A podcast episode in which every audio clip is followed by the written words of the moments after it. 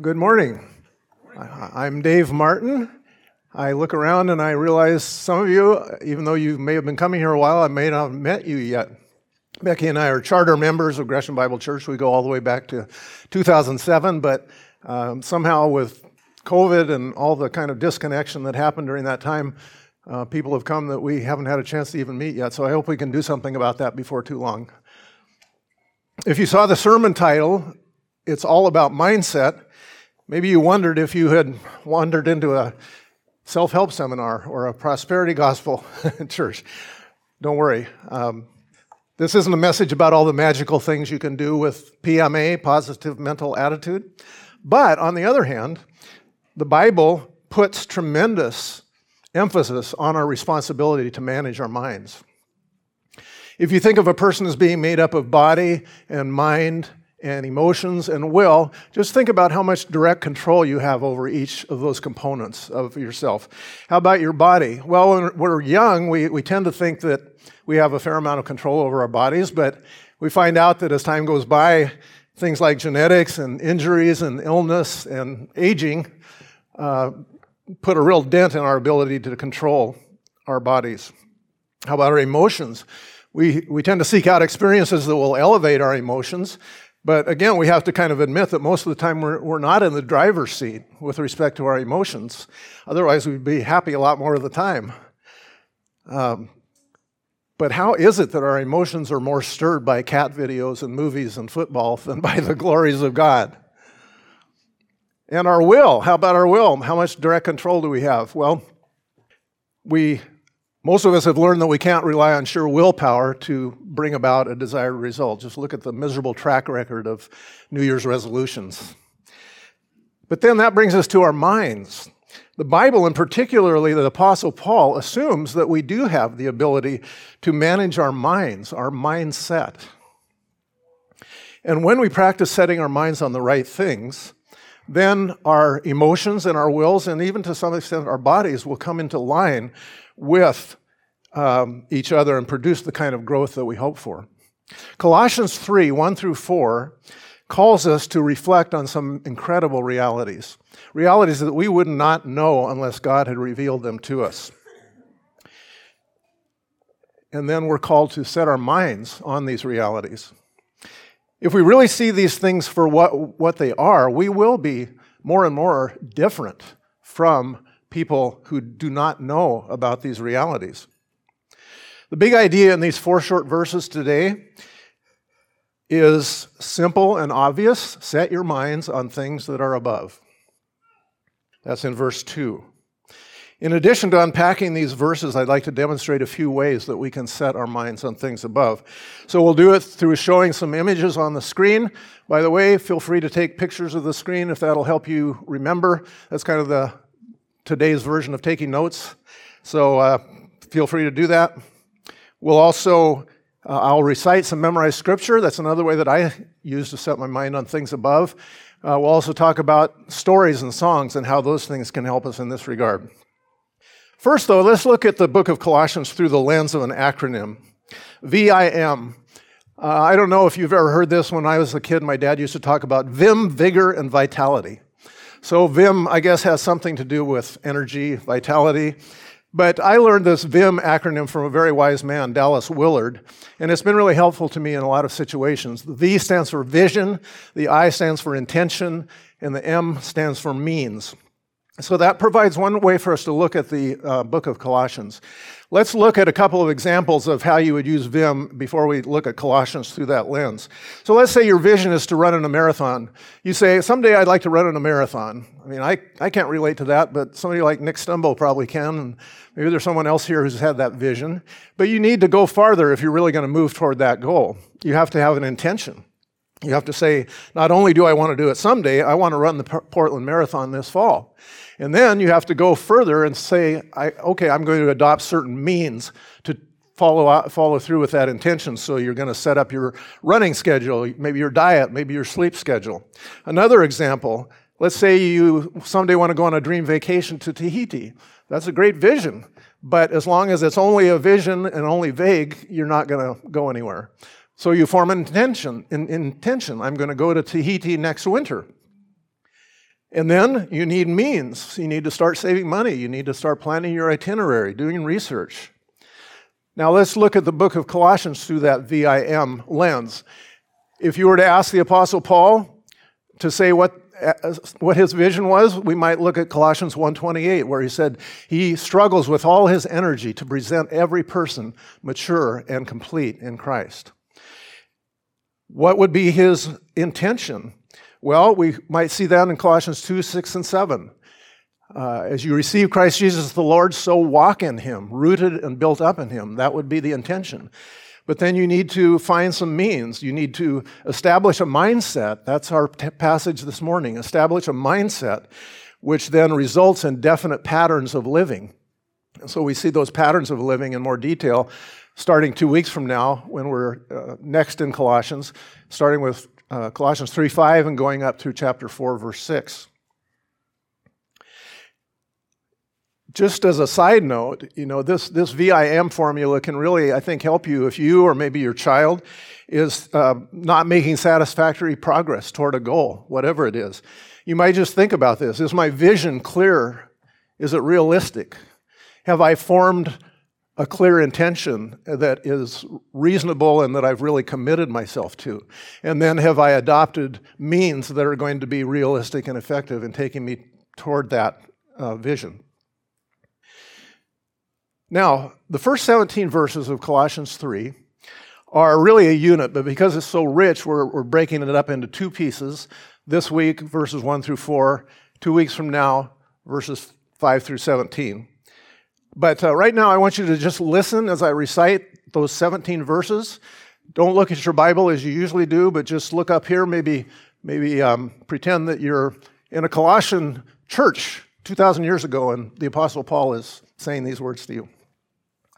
So, since then, if then you have been raised with Christ, seek the things that are above, where Christ is, seated at the right hand of God. Set your minds on things that are above, not on things that are on the earth. For you have died, and your life is hidden with Christ in God. When Christ, who is your life, appears, then you also will appear with him in glory. Put to death, therefore, what is earthly in you sexual immorality, impurity, passion, evil desire, and covetousness, which is idolatry. On account of these, the wrath of God is coming. And these you too once walked when you were living in them, but now you must put them all away anger, wrath, malice, slander, and obscene talk from your mouth. Do not lie to one another, seeing that you've put off the old self with its practices, and have put on the new self, which is being renewed in knowledge after the image of its creator. Here there is not Greek and Jew, circumcised and uncircumcised, barbarian, Scythian, slave, free, but Christ is all and in all. Put on then, as God's chosen ones, holy and beloved, compassionate hearts, humility, meekness, and patience, bearing with one another, and if one has a complaint against another, forgiving each other. As the Lord has forgiven you, so you also must forgive. And above all these, put on love, which binds everything together in perfect harmony.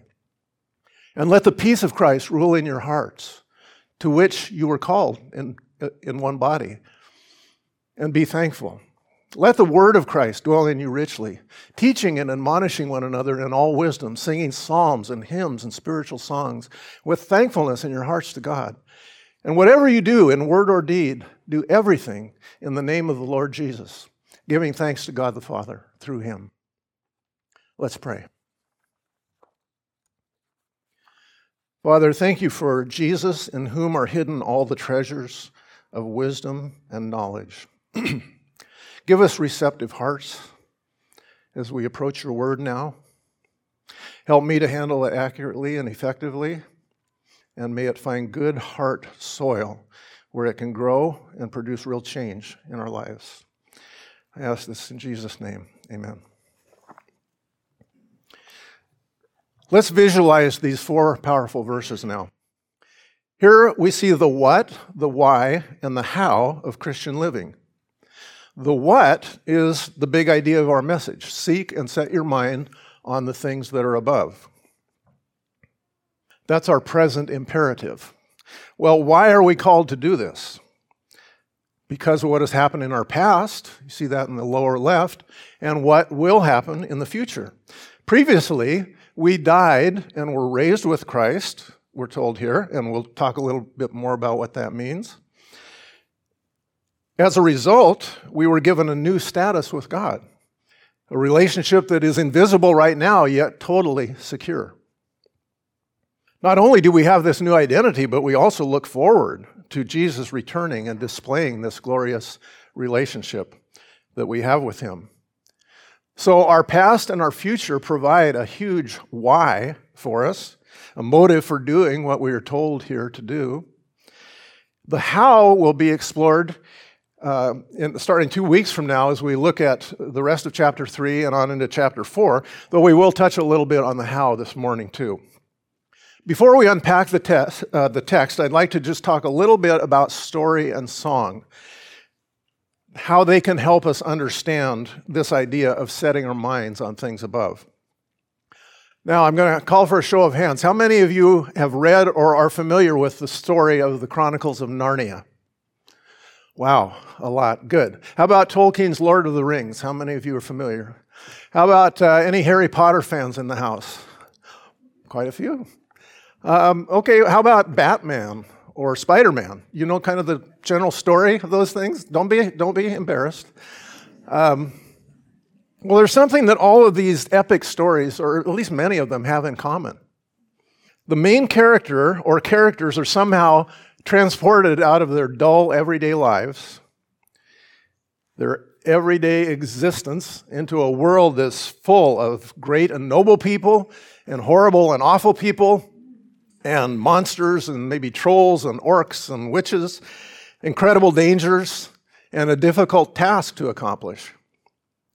Usually in these stories, there's a hero who sacrifices himself or herself to save everyone else. Think of the Narnia Chronicles, where the children pass through this wardrobe into this magical land of Narnia. Or in another C.S. Lewis series uh, for adults, fantasy series called the, the uh, Space Trilogy, a man named Ransom, an ordinary man, but he's transported to Mars and back, and then to Venus and back, where he does battle with cosmic forces of evil. In another beloved saga, The Lord of the Rings, we see little Bilbo Baggins, this boring little hobbit who's just living a peaceful, kind of dull life, and he's uh, transported uh, out of the little shire where he lives. And he and, his, and later his nephew Frodo are catapulted into these incredible, momentous events in Middle Earth. Well, what happens when the Narnia children and Ransom and Bilbo and Frodo come back to their uh, ordinary lives from these extraordinary adventures? They look pretty much the same on the outside, but something has changed. They're deeply changed. Their experiences have made them stronger, braver, wiser, more tender hearted, more joyful than they've ever been before because they've tasted a larger reality and they knew it was waiting for them. If you would ask them about their experience, they would probably say, I was part of this incredible, heroic story. Now I'm back, but I'll never be the same. That other world is burning in my heart. Well, we live in a story like that. In fact, it's the greatest story ever, greater than The Lord of the Rings or Star Wars or Harry Potter. We've had a glimpse of that other world where the hero has snatched us from the jaws of death at great cost to himself. And even though we're not there yet, we know he's waiting for us and that everything that is his will be ours someday as well. So every Sunday we go back into the story and we remind ourselves of what is most true and beautiful. In the words of Colossians 3, we set our minds on the things that are above. But it's not just on Sundays that we do this. The point is to be regularly changing the default setting of your mind, recalibrating our mental focus, so that we are more and more preoccupied with the things that matter in that unseen realm, that realm above, as Paul terms it. Well, just as these make believe stories can deeply move us and actually aid us in changing our mindset, I've found that songs can do something similar. Here's a song by a singer songwriter named David Wilcox from North Carolina. Like Narnia or like the Lord of the Rings, uh, this song is not overtly Christian, but For those with ears to hear, it points our minds and hearts to the gospel and the things that are above. You'll get more of the impact by listening to the song. It's called Show the Way. You can look it up online, but let me just quote the lyrics to you.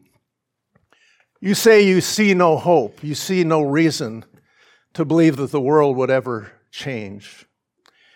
You say that love is foolish to believe, because there will always be some crazy with an army or a knife to wake you from your daydream, put the fear back in your life. Look, if someone wrote a play just to glorify what's stronger than hate, would they not arrange the stage to look as if the hero came too late? He's almost in defeat. It's looking like the evil side will win. But on the ed- edge of every seat, from the moment that the whole thing begins, it's love that makes the mortar. And it's love that stacked these stones. And it's love that made this stage here, though it looks like we're alone. In this scene set in shadows, like the night is here to stay, there is evil cast around us, but it's love that wrote the play. And in this darkness, love will show the way. So now the stage is set. You feel your own heart beating in your chest. This life's not over yet. So we get up on our feet and do our best. We play against the fear. We play against the reasons not to try. We're playing for the tear that's burning in the happy angel's eyes because it's love that makes the mortar. It's love that stacked these stones. It's love that made the stage here, though it looks like we're alone. In this scene set in shadow, like the night is here to stay, there is evil cast around us, but it's love that wrote the play. And in this darkness, love will show the way. For me, songs like this and stories and other kinds of beauty stir my imagination and my emotions in ways that point me to the things above. Now let's walk through verses 1 through 4 of Colossians 3, observing what's there. First of all, notice how many times the word Christ appears in these four short verses. It actually appears four times, twice in verse 1, and then once each in verses 3 and 4. The English translators have hidden something from us here, and I think it's worth noticing. In the original language, Christ is preceded each time by the word the. The Christ. Now, the word the doesn't always occur before Christ in the New Testament. Uh, for example, in Galatians 2, Paul says, I have been crucified with Christ, not with the Christ. But other times it is translated uh, as when Jesus' disciples said to him, You are the Christ, the Son of the living God. Now, the point here, the important thing is to be reminded that Christ is not just a surname, it's not just Jesus' last name, it's a title. He's the chosen one, he is the promised one, the king who would come to rule over and save his people. He's the Messiah. If I were to introduce someone to you as Charles King, you would probably shake hands and say, Oh, hi, Charles. But if I introduced him to you as Charles the King, that would put a different spin on it, wouldn't it? You would look at this person in a different way. I've developed the habit when I see the, the name Jesus Christ in the New Testament to insert mentally that, that word the in the middle, just to remind myself of who Jesus really is in relation to me. Now let's talk about our past. We'll look. We'll talk about our past, and then our future, and then we'll come back to our present, which is the, the, the, central part of our message today. Verses one and three. Let's look at verse one first. If you have been raised with Christ, that's how it starts out. If. Well, it's in this case the word "if" does not indicate uncertainty. It's better to translated as since, assuming, in other words, assuming you are Jesus followers, or in view of the fact that you were raised with Christ, set your mind on things above. What, is, what does it mean that we have died with Christ, with Jesus, and been raised with him? It means that in some mysterious way, but a very real way, that Jesus took our old sinful selves with him to the grave. We just sang that song a few minutes ago. My sin, not, not in part, but the whole, was nailed to the cross, and I bear it no more. Isn't that amazing? His death became our death. He took our own sinful selves with him into the grave, and when he came out uh, out of the grave alive, he again brought us to life with him. His resurrected life became our resurrected life. We have become so linked to Jesus in his death and resurrection that essentially we have the same status with God the Father as Jesus does. God looks at us and treats us as if we had lived the life Jesus lived, as if we had died the death Jesus died, as if we are as beautiful and holy as Jesus is. I mean, that almost sounds irreverent, doesn't it? The Father delights in us just as He delights in Jesus. We can't even begin to wrap our minds around that, but the fact is that God tells us that over and over in Scripture. And uh, there's a great hymn called And Can It Be by Charles Wesley. And uh, part of that hymn says, No condemnation now I dread. Jesus and all in him is mine. Alive in him, my living head, and clothed in righteousness divine. So it says, Your life is hidden with Christ in God. What about our future? We see that in verse 4. When Jesus appears, we will appear with him in glory. The Christ is our life. He's not just the giver of eternal life, He is our life. We can't be too preoccupied or absorbed with Jesus. Paul said in Galatians 2, I have been crucified with Christ, and I no longer live, but Christ lives in me. And in Philippians, he says, uh, To me, to live is Christ. So we're between, in between the already and the not yet of our Christian experience. Our life is already hidden with Jesus in God, but, and we've already died and been raised with him, but he has not yet appeared. But when he does appear, then we who are united with him will appear with him also in full view. John Lightfoot, an English Bible scholar in the 1600s, said this The veil which now shrouds your higher life from others will then be withdrawn. The world which now persecutes, despises, ignores you will then be blinded with the dazzling glory of the revelation. That glorious revelation, when Jesus comes back, is going to be jaw dropping to say the least. But our glory is not just a future thing. Glory has already been given to us.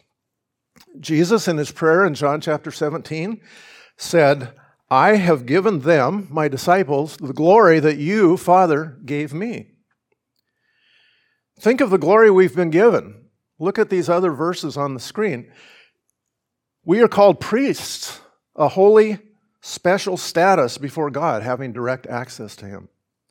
We have been adopted and written into God's will as full shareholders in His estate.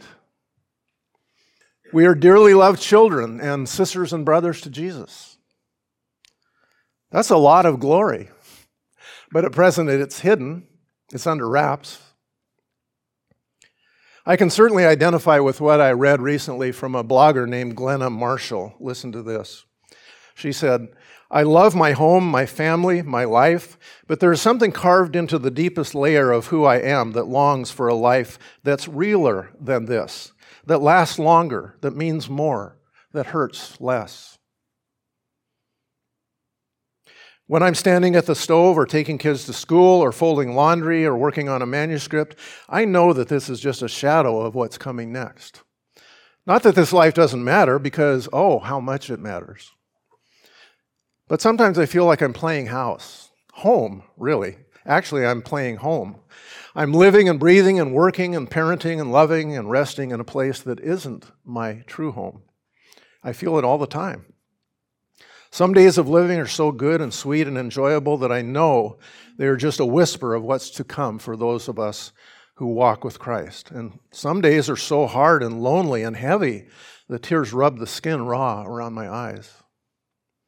Those days also remind me that we're not home yet, not truly. Thankfully, this isn't it.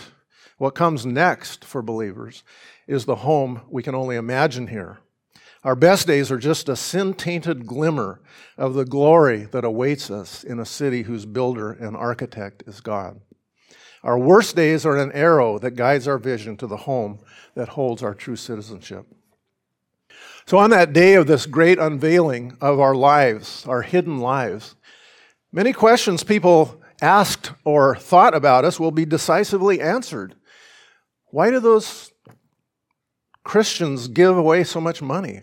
Why did they invest so much of their lives in adopting or caring for neglected, disabled children? Why did they choose a standard of living below what their income might have entitled them to? Why did they take vacation or retirement time to go around the world serving the poorest of the poor? Why did they persist in telling the good news about Jesus in the face of ridicule, rejection, and sometimes persecution? The great English preacher Charles Spurgeon explained this wonderful truth in his usual colorful way. We are in the chrysalis state now, and those who are the liveliest worms among us grow more and more uneasy in that chrysalis state. Some are so frozen up in it that they forget the hereafter and appear content to remain a chrysalis forever. But others of us feel we would sooner not be than be what we now are forever. We feel as if we must burst our bonds, and when that time of bursting shall come, when the chrysalis shall get its painted wings and mount to the land of flowers, then shall we be satisfied. Let us comfort one another, therefore, with these words, and look up out of our wormhood and our chrysalis state to that happier and better day when we shall be like him, for we shall see him as he is. We've talked about our past, we've talked about our future. Now let's talk about our present. Let's look at the heart of our passage. We see it in verses 1b and 2, where it says, Seek the things that are above, set your minds on the things that are above. I don't think we need to spend a lot of time teasing those things apart seek and set your mind. Uh, although you might want to think of seeking as a general orientation and direction of life, and setting your mind being the deliberate, concrete actions that we take um, to move in that direction. But the main idea here is that we build our lives around Jesus and what he thinks is important. That starts with setting our minds or our thoughts in a particular way. And it's not a one time action. The verb that's used here is a continuous action verb. So we should think about that as be constantly seeking and setting your mind on the things that are above. We are to be preoccupied and absorbed with heaven, not the caricature heaven, not the fairy tale idea of heaven, but the realm where God is completely in charge, where everything that is done is what He wants done. Now, this preoccupation with things above will make you look crazy to some people. You realize that. There's got to be a reason for the old saying, she's so heavenly minded, she's no earthly good. I don't know what circumstances led to that particular saying, but it actually is exactly backwards. The more occupied we are with heaven, the more actual value and good we will bring to the world. Here's what John Piper says about the word seek seek the things that are above. This is the pathway to the mindset shaped by the things above. Seek them, pursue them, chase them, track them down, seize them, hold on to them, gaze at them, dig into them, understand them, taste them, savor them, treasure them. This is not passive. No one gains the mindset of heaven passively. You seek it or you don't have it. C.S. Lewis said it this way I must keep alive in myself the desire for my true country, which I shall not find till after death. I must never let it get snowed under or turned aside. I must make it the main object of life to press on to that other country and to help others do the same. So let's go back to that VIM, V-I-M formula. If you've been gripped by the vision of God's invisible kingdom, your life that's hidden with Christ and God, then you understand the radical change in identity uh, in your past and the unimaginable glory of your future. If you've got a grip on that, then uh, you're ready to declare your intention. I want to, I intend to live my life oriented to the things that matter to God.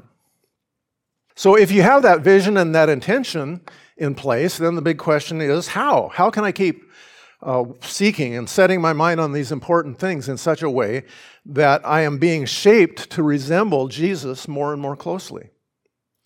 What are the practical means of doing this? Here's one way we might put the principle in this VIM formula Vision, I have died and been raised with Jesus. My relationship to him is concealed, yet secure.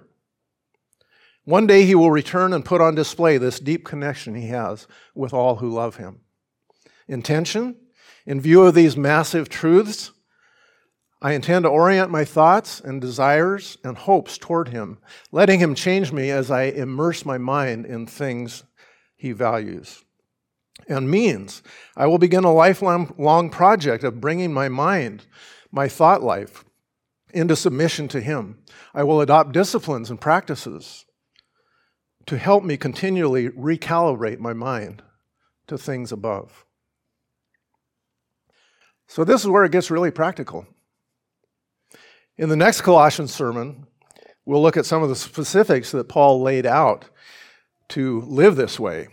For now, I want to give just a few examples of practices that uh, we can use. Uh, we can use to set our minds on things above. No doubt some of you are already using some of these practices.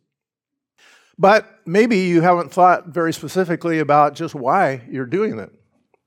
Some of the time honored basics, of course, are Bible engagement, meaning reading, studying the Bible, prayer, fellowship, worship with other believers. Other spiritual disciplines that have been practiced throughout the history of the church include uh, Bible memorization, meditation, service, solitude, silence. All of these things can be done in many different ways. God has given us a, a lot of freedom in how we practice these things and which practices we choose. As long as we're keeping the goal in mind, there's tremendous room for variety and creativity in how we nurture that connection with Jesus and the things above. I like to think of these mindset practices as grappling hooks, securing lines of connection to the realm above. Every time you engage in one of these mind setting practices, you're throwing a grappling hook to that other realm, strengthening, strengthening your connection to it.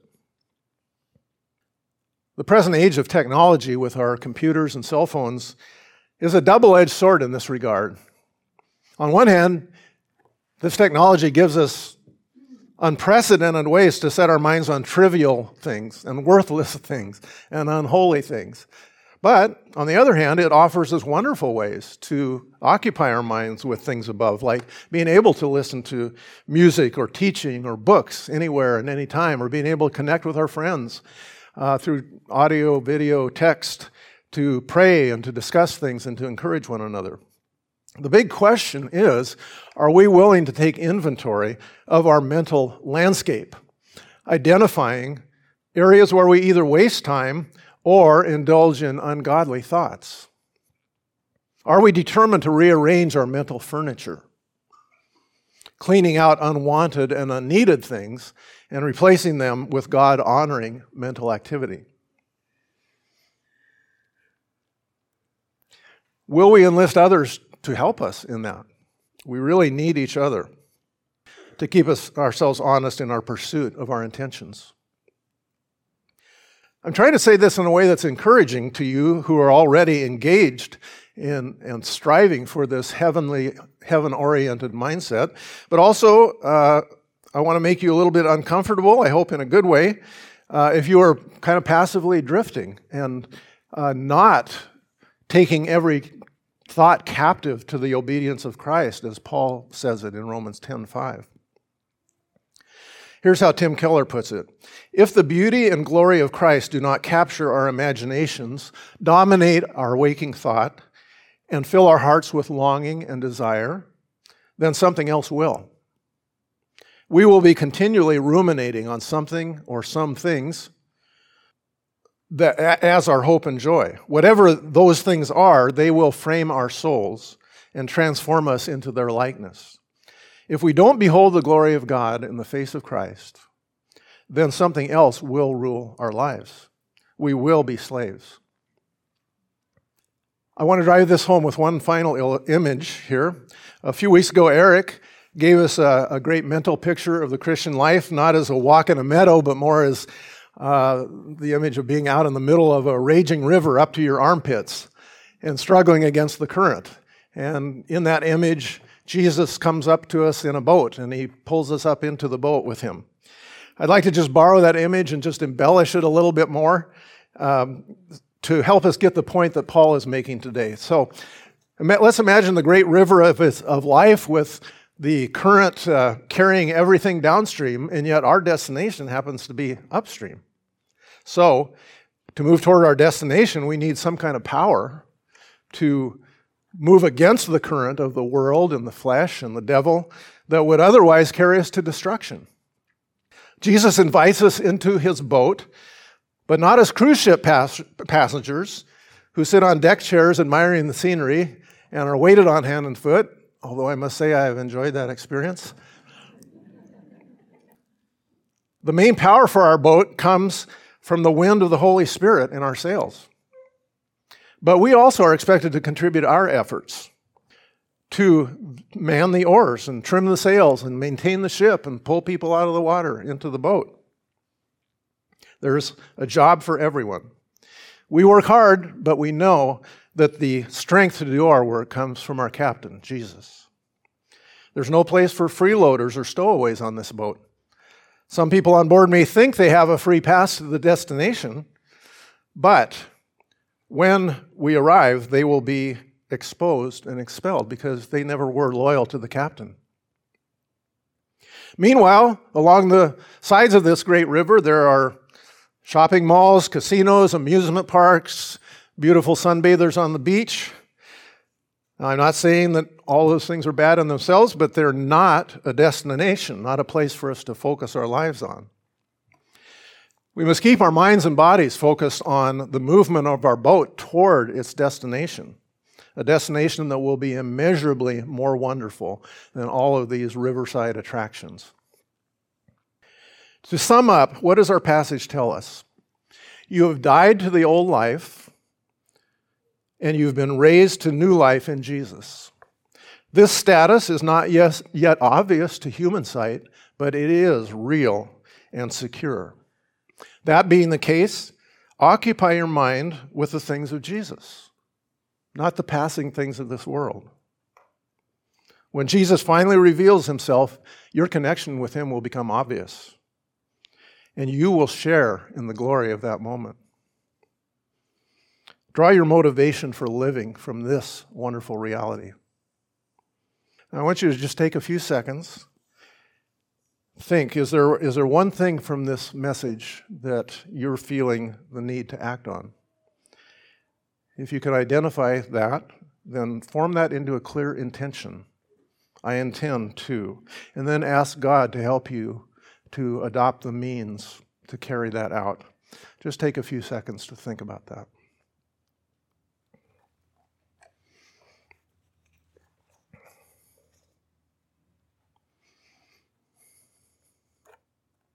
Father, please fasten some part of the truth shared today in each mind and heart here.